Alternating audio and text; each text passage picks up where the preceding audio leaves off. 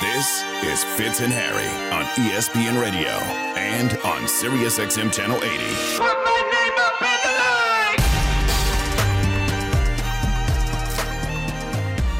line! Week 18 in the NFL gave us all the drama we could hope for and more. And I'm, uh, hmm, and I'm going to learn to speak. That's what's going to happen this hour. You know what? We're going to do radio. It's a show. He's Harry Douglas. I'm Jason Fitz. I had this whole thing worked out, and it just it just didn't happen for me, Harry. Uh, You're, you're, I dropped back to throw the pass. I thought it was going to be there. The pass hit the ground five yards short of the wide receiver. I just have one question. What's the name of our show?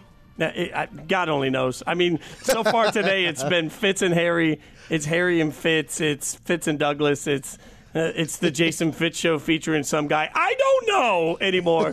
Uh, no, it's Fitz and Harry on ESPN Radio. He's Harry Douglas. I'm Jason Fitz. We're in LA together, by the way, uh, because we're going to be uh, doing some digital action tonight for the pregame show to the national championship game between TCU and Georgia. You do not want to miss that. We'll get into a preview of that a little later in the show. But the big news this morning uh, that broke just as we came to air Cliff Kingsbury out as Cardinals head coach. Steve Keim is stepping away as the GM for the organization, also. So, uh, just a year removed from the playoffs, the Arizona Cardinals are now in complete rebuild mode. No, well, you mean step away, as in stepping down. Yeah.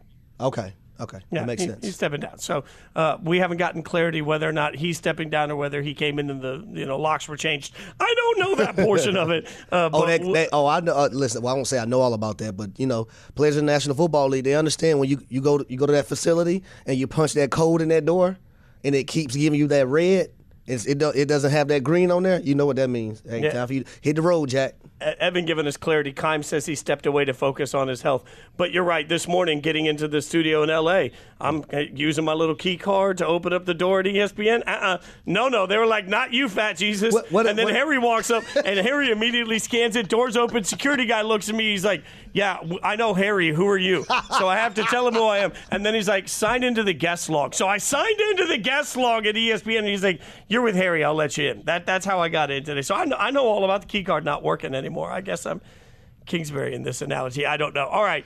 We'll we'll break down some of the good and the bad. We're going to do it from all the weekend's action, and we'll do that with a little three up, three down. From the top stories in sports Guys, huge news over here. to the bottom, This is it. Rock bottom. bottom. this is Three Up, Three Down with Fitz and Harry.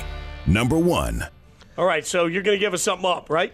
Yep, I'm gonna give you a up, and for me, it's Nyheim Hines. Yes, I was trying to figure out when was this trade gonna pay off for the Buffalo Bills. It paid off, and it paid huge dividends yesterday as he had two kickoff returns for touchdowns, and not just any touchdowns, touchdowns that the Buffalo Bills needed because they weren't on their A game. Now.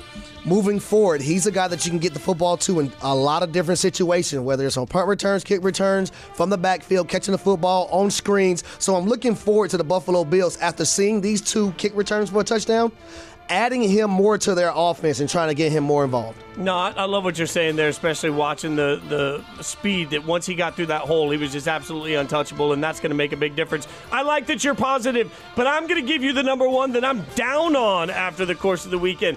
Brandon Staley, like. Who do you have naked pictures of? How do you still have a job? And I know that the Chargers are going to the playoffs, and this is where Chargers fans will tell me that I'm always hard on the Chargers because I'm a Raiders fan. Let me be clear.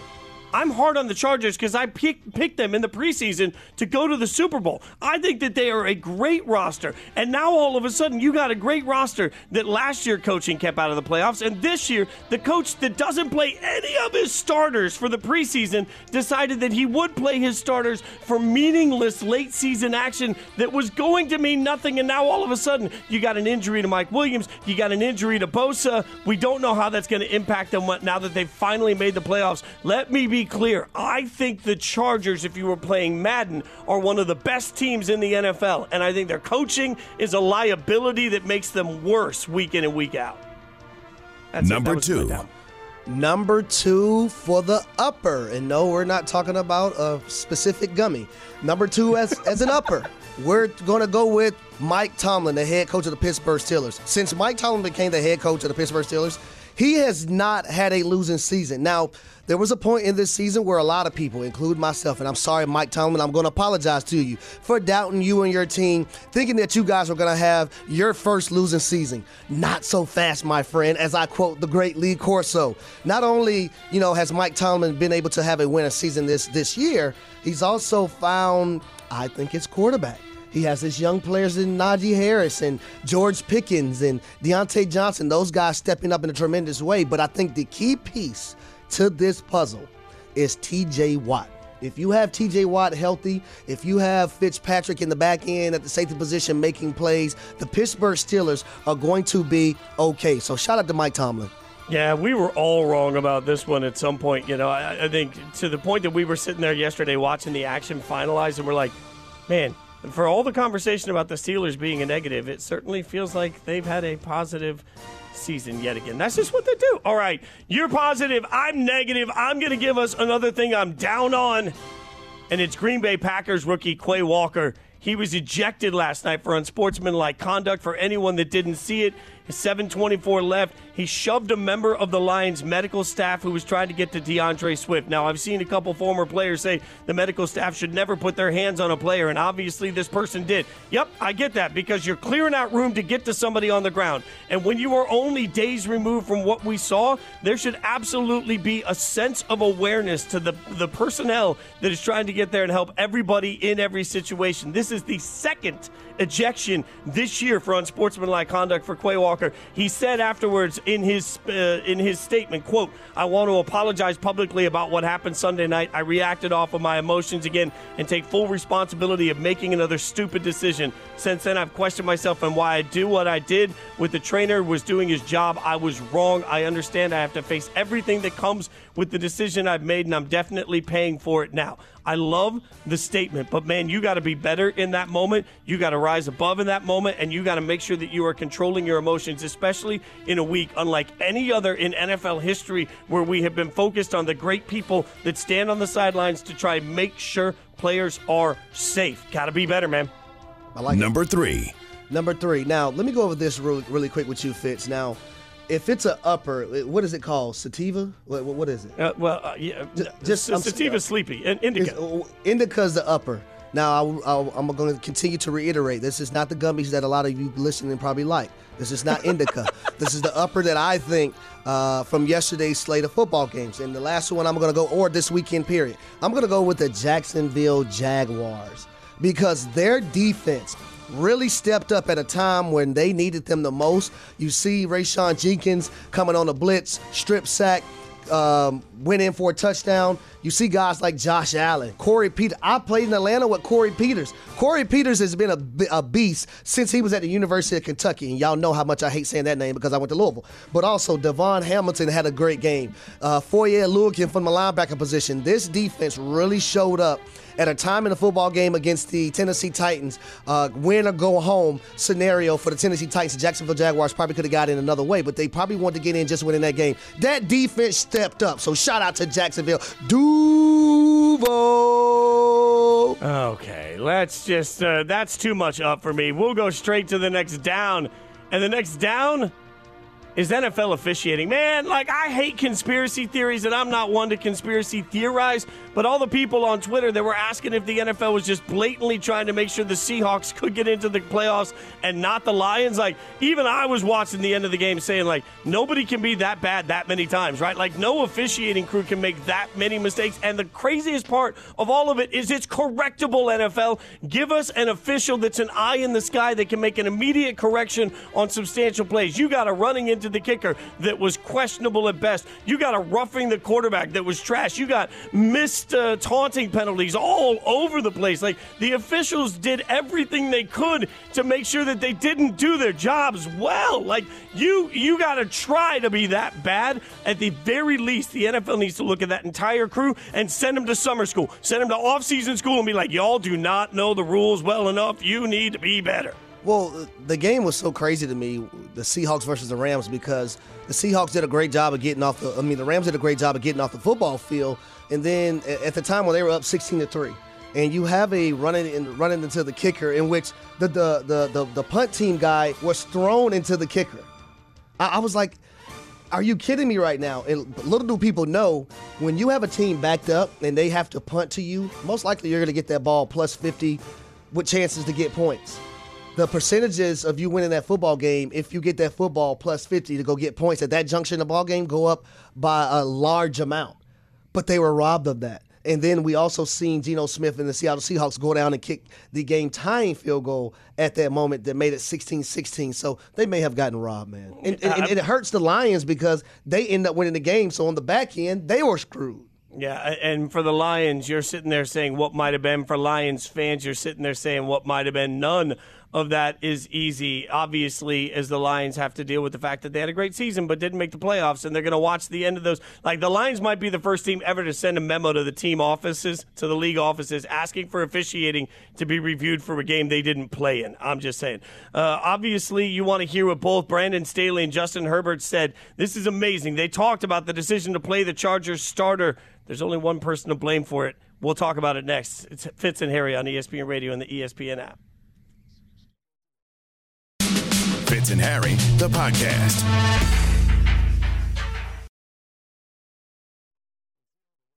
The question of who to play and when to play them is always going to be analyzed with 2020 hindsight. We always get the benefit afterwards of coming in and saying, well, why didn't you or why did you, depending on what happened.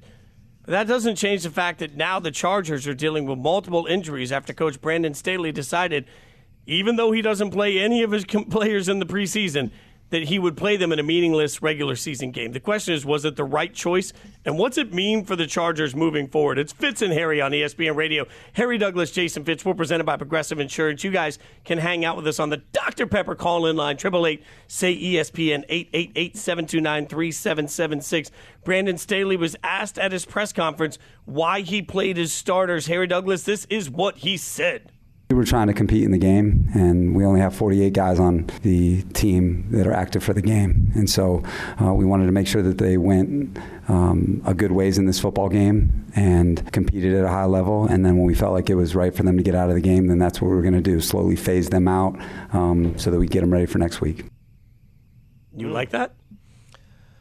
It depends on the situation. And for the Chargers situation, I don't believe their seeding would have made a difference, right? No. No. Yeah, their seeding wouldn't have made a difference. It's not like they were playing terrible going into the playoffs. Also, when you are a football team that is decimated by injuries the entire year, you have to factor those type of things in. People like Mike Williams, who's missed time. You know, people like Joey Bosa, who's missed time. Those are two guys who got hurt in that ball game, and Mike Williams is such a key part of what they want to do offensively because he adds the element for Justin Herbert to have a guy that is, I think, right now is the best jump ball wide receiver in the National Football League. And what I mean by jump ball wide receivers, uh, it doesn't matter what defender you have on them. They have the size, the strength, the ability to go up and catch the football at its highest point and take it away from defenders. That's a luxury to have when you have a quarterback like Justin Herbert. That that luxury might be in question now um, with his. I think it's his back. He think he had a Right, back issue. back. When you look at a guy like Joey Bosa who's just coming back, and you're leaving them out there for what? Like, what's what? What's the reason? And for Brandon Staley, you look at last year, right, with questionable decisions and going forward on fourth down in his own territory. Matt LaFleur yesterday pulled a Brandon Staley. That's why I mentioned him earlier when we were talking about the Green Bay Packers. He kind of calmed it down a little bit this year. Went for fourth down, rightfully so. Um, but at the same time, I question a lot of decisions that Brandon Staley has made as a head coach the last two years. And I can't help to think about, you know, the Chargers at the time when they were the San Diego Chargers and Marty Schottenheimer. In 2004, the Chargers going 12 and 4. 2005 going 9 and 7. 2006 they they went 14 and 2. Hmm. But they lost in the playoffs to the New England Patriots, and he no longer became their head coach.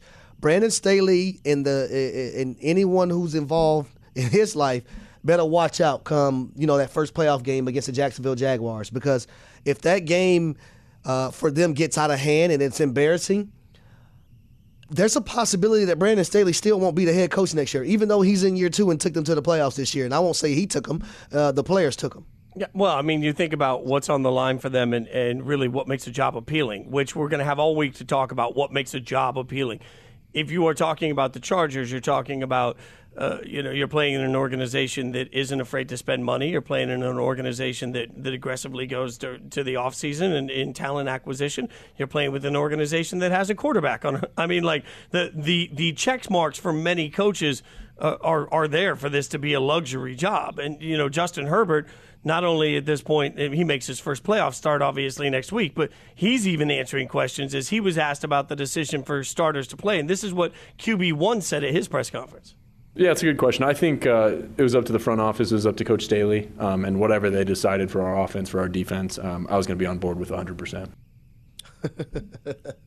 well, you know, it's also an organization that, you know, Sean Payton looks at and sees all these toys, these nice, shiny toys that they have, and wouldn't mind coaching as well.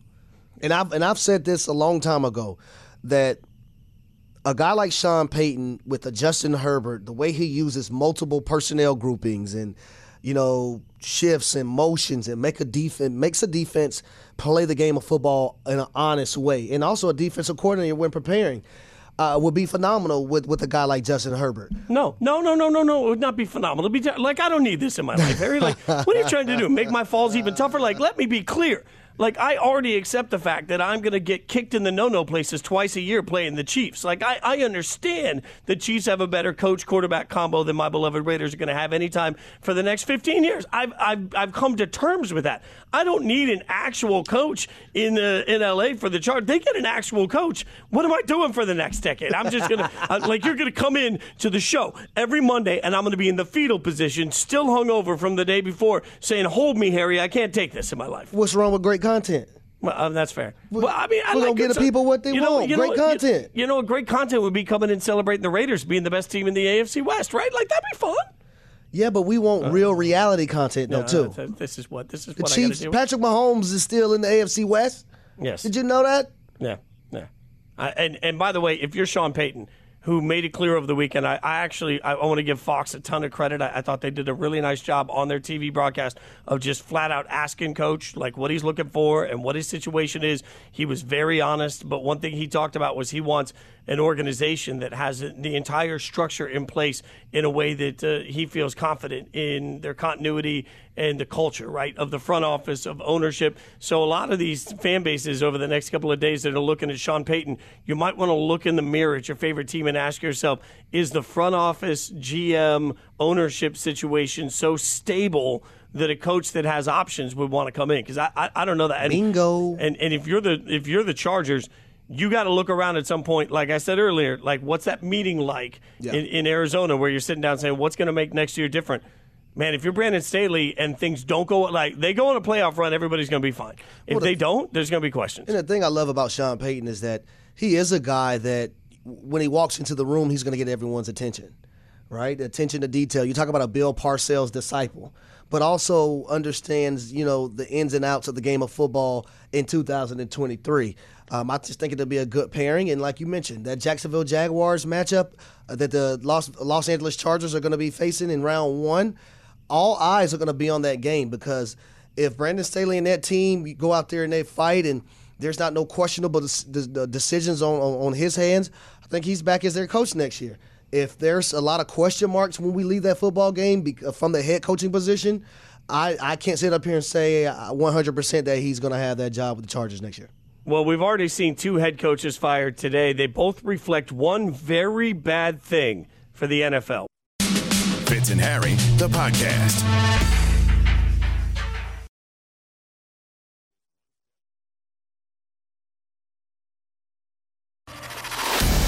Arizona Cardinals fired head coach Cliff Kingsbury, who 10 months ago signed a contract extension through the 2027 season. The remarkable part of that is the Cardinals have never had a head coach last longer than six years.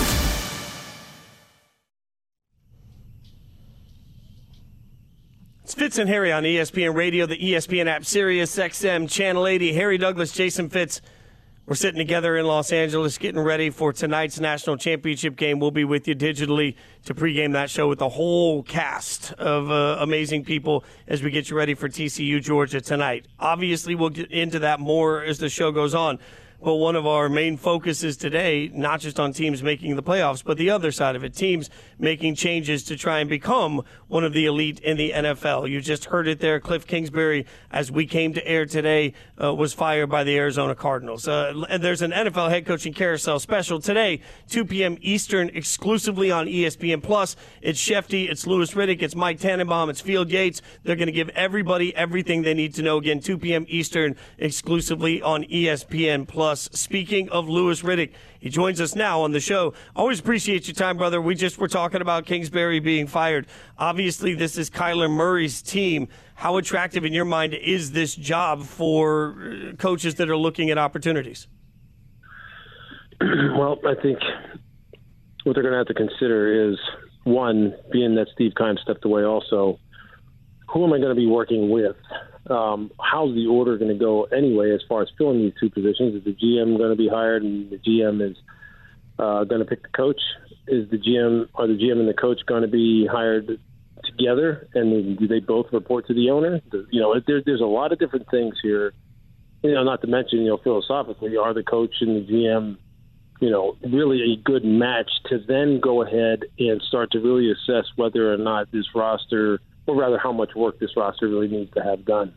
And you know, when when you say how attractive is the job, like I, I think that it's just all a matter of um, perception. Quite honestly, meaning this, I don't know too many people who would look at this job or any other job in the NFL and just go, you know what, I'm I'm just not interested. I'm just gonna like not even look at that job, even given some of the things that you know are going to be obstacles for you.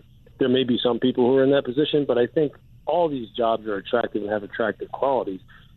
And, and with Arizona in particular, I think those two guys who do come in first and foremost have to put a plan together, Jason, to figure out what are we going to do with this quarterback. Like, what do we really need to do as far as building a relationship with him, understanding his strengths and weaknesses, both as a player and as a person.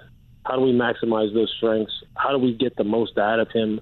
How do we get the most out of him individually? How do we get the most out of him from in, the, in a collective sense as far as him being a leader? How do we help him grow into a leader? Like these are all questions that I think everyone continues to have with Kyler, despite him having long-term financial security with the new contract. And despite him having had some success already on the field, you just feel like there's so much more that this guy should be doing, and he's just not doing at this point. Great stuff right there from our very own Louis Riddick, ESPN NFL analyst. And Louis, I got to ask you, Lovie Smith being fired yesterday, and you just look at this Texans organization. The year before it was, you know, Coach Culley. and I know Coach Culley personally. He's a wonderful mm-hmm. coach, a wonderful man. Lovie Smith, the same exact thing. This firing, what does this say about the Texans organization? Yeah, it's it's kind of it's embarrassing, Harry. Look, I, I know David as well. Cully, I knew him since 2008 when I was in Philadelphia, and he's about as stand-up a guy uh, as there is in the world, let alone in professional sports and specifically in the NFL. And what he was doing down there, what Lovie was doing down there, relative to the talent level that they have there, relative to the what I think at best is considered to be a you know very very very questionable culture was nothing short of amazing, and for them to be kind of like cast aside after one year in consecutive years, I mean that's just it's just so embarrassing. It, it, you, you know it just stinks from top to bottom as far as the process that was involved with that. You know it was unfair. You know that again it will feed into the oh, let's just say the the kinds of maybe biases that some have as to the level of competency of minority coaches. Saying, well, look, all these guys got chances. Steve Wilks couldn't even make it through a single season. David Culley was only one year. Lovie Smith, one year. I mean, it, it, which we know, you know, there's always more to it. Especially when you look at look at what Steve Wilks just did in Carolina this year. And when he takes over on an interim basis, he should definitely have a shot at you know retaining that job.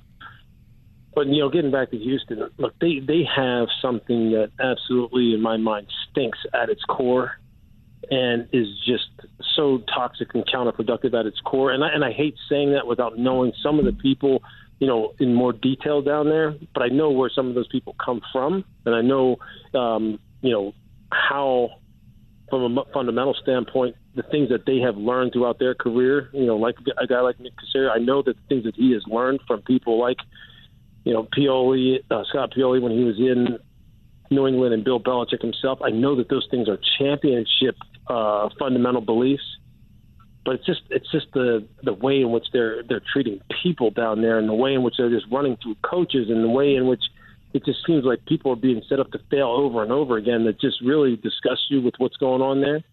And um, if you're a coach that has options, I just look. I mean, I I, I just don't think that that you would want to subject yourself to the kind of stuff that's been happening down there, or at the very least, you would have some serious, serious questions if you went in there for an interview. And quite honestly, if you were a coach, you would want some ridiculous levels of, insur- of assurances via money and power in order to deal with that kind of mess down there.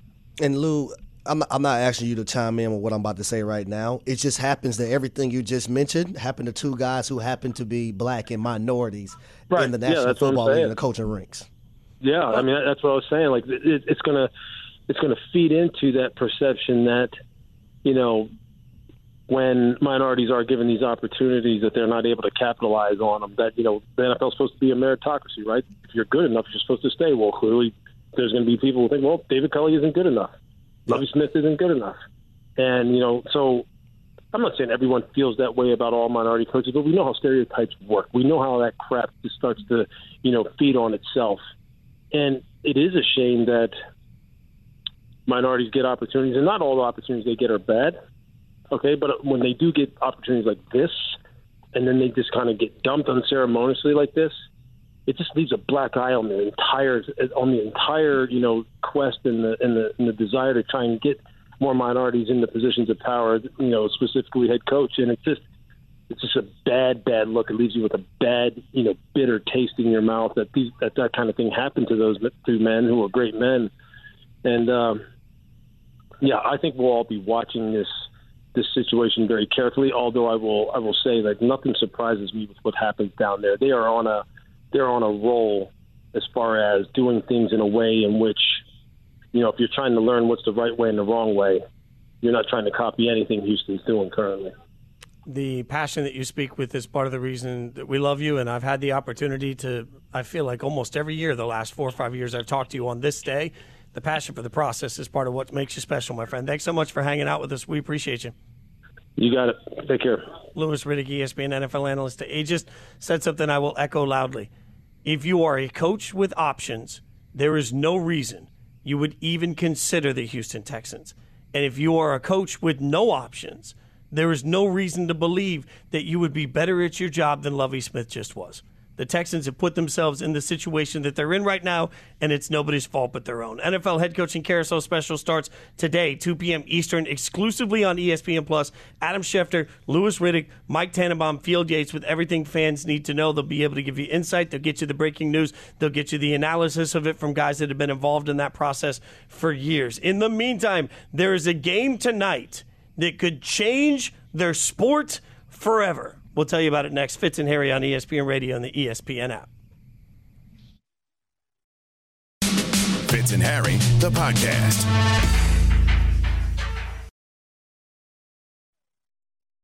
Will a new champion be crowned? The small private research university from Fort Worth, Texas. Enrollment under 12,000. Or will a dynasty be born? I think there will be a program that a lot of people will look at. Is there the new bar in the sport? Dogs Bennett looking, looking, end zone. And he's got it! He's got it! He's got it! versus frogs. It's a keep by Duggan, and he's into the end zone. Touchdown, Max Duggan.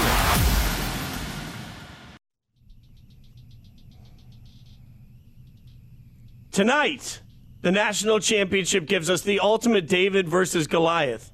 But right now, especially with the timing of it all, the outcome could forever change the way we talk about college football.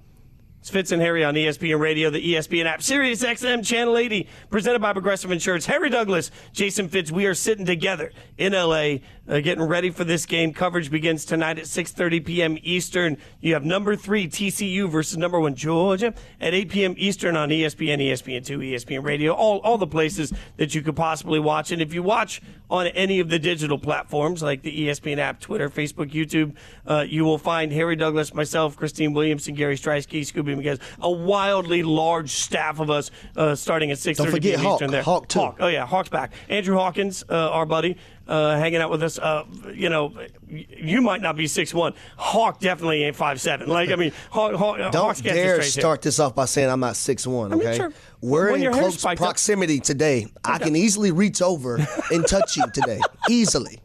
He's gonna slap me like my mama did, uh, and I probably have it coming. But we have a a huge opportunity tonight. Hear me out. Like, look, I think George is the better football team in this matchup. Yep. But I also thought Michigan was the better football team against TCU, and that didn't matter. TCU does some things that are really hard to stop. And in my mind, right now, when we are on the cusp of playoff expansion, a team like TCU that wasn't even ranked in the preseason, that was projected to finish seventh in their conference by most of the media members, that team winning a national championship will fuel every year of yeah. But once what what what what do you say? Once you're in the dance, You have a chance. I mean, th- this fuels that for college football right on the heels of, of expansion conversation. That's wild. Yeah, I think it's phenomenal what TCU has been able to do, especially leading up to getting to the national championship game. Sonny Dykes is in his first year has an opportunity since uh, 1938 when they won their first national championship, but also has an opportunity to become the first head coach since Larry Coker in 2001 to win a national championship in his first year as a head coach. And uh, I will reiterate this on time and time again. He's a disciple of Mike Leach and Mike Leach's coaching tree, and he's learned some phenomenal things from him. So I want to say rest in peace to Mike Leach because he's not only a phenomenal coach but a phenomenal man.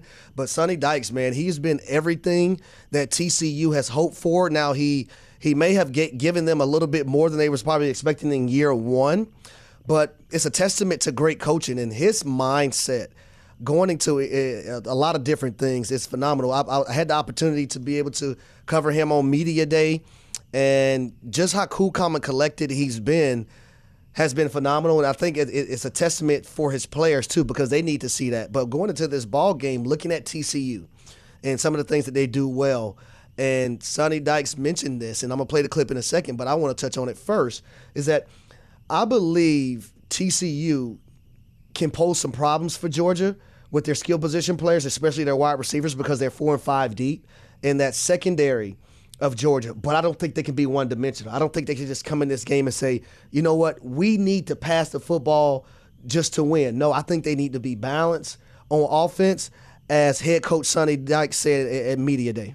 When you play Georgia, you've got to be able to run the football. I think that's the, the the thing that you have to be able to do at least some is uh, is run it. Um, if not, you know, you're playing right into their hands. You know, they can really pressure you, can heat you up. Um, you know, allows those defensive linemen to really play free. And so I think it's always the case when you play somebody, you're going to be much more effective when you can have a run threat. But in particular against a team like Georgia, it's really important to, to be able to run the ball effectively. Now, I'm not saying you need to rush for 300 yards, but you need to be able to uh, consistently run the ball. You got to stay out of third and long situations. Um, and when you can do that, then I think it puts more pressure on them. It takes some pressure off of yourself.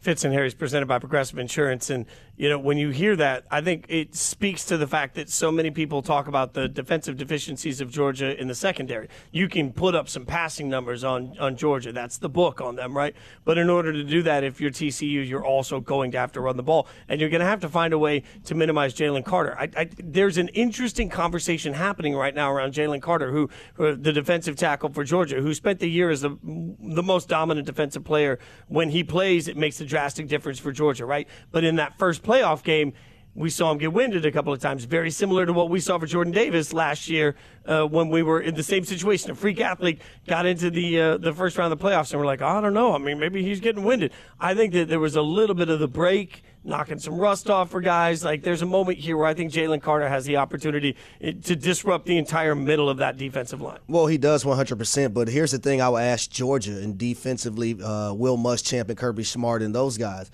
If Jalen Carter is double team, if he's triple team, who else is going to bring the pressure? Right? It has to be other guys on that defensive line. And I actually think a guy, Mykel Williams, I think he has a chance to be a really, really good player at Georgia and has a chance in this ball game tonight to make a difference. Also, Mondin Jr., uh, Walt Howard, Marshall, all, Robert Beal Jr., all of those guys are collectively are going to have to give Jalen Carter some help because if you are getting one on one matchups, you're expected to win your one on one matchups. And a TCU offensive line who not only uh, created avenues for their quarterback and their running backs against Michigan, uh, in which they had over 260 yards and three touchdowns but they also only gave up one sack against Michigan as well. And if Georgia can't get that pressure on Max Duggan, I just don't see how they're going to have a ton of success from the defensive side of the ball. Yeah, and you're going to have to get Duggan down. Like he's yep. more mobile than people realize. He's faster than people realize. He's shifty in the pocket, and the longer that he's running around, the more opportunity there is to expose the mismatch that is TCU's wide receivers against the, the yep. Georgia secondary. Like that is uh, the the two most interesting things is can Duggan extend plays to me. And then the other side of it is Michigan really got their butts kicked at the line of scrimmage against TCU against what they call a 3 3 5 defense that TCU runs. Michigan had weeks to get ready for it. They weren't ready. And we got Stetson Bennett, who's basically 672 years old there playing quarterback. He's seen a lot of football. Like, he's got to be able to come out and be the seasoned guy that can figure out who's coming from where on that defense. Would you leave my boy Stetson Bennett the fourth? See, me and him have a connection, Fitz. I'm Harry Douglas the fourth. He's Stetson Bennett the fourth. Yeah, Stetson, he and I have a connection too because I'm old and he's old. Like, he's just Y'all old. probably the same size too. Oh, oh my God. Ironically. But one thing I love about Stetson Bennett is that, you know, he takes on the, the the the mindset that you know what a lot of people don't want me here. A lot of people never expected me to be here. But i am here and i'm gonna let all of you know uh, respectfully that i am. And i love that about stetson bennett. Yeah i think that's a, a huge part like it's just swagger telling you, there's a swagger this year to Georgia. I've been there, done that to this entire process. That game tonight kicks off on ESPN, ESPN2, all over ESPN Radio, 8 p.m. Eastern. Pregame starts at 6:30 p.m. Eastern. Speaking of, they don't want you here sort of moments. There's one team in the NFL that people seem to just con- want to constantly ignore. Fitz and Harry, the podcast.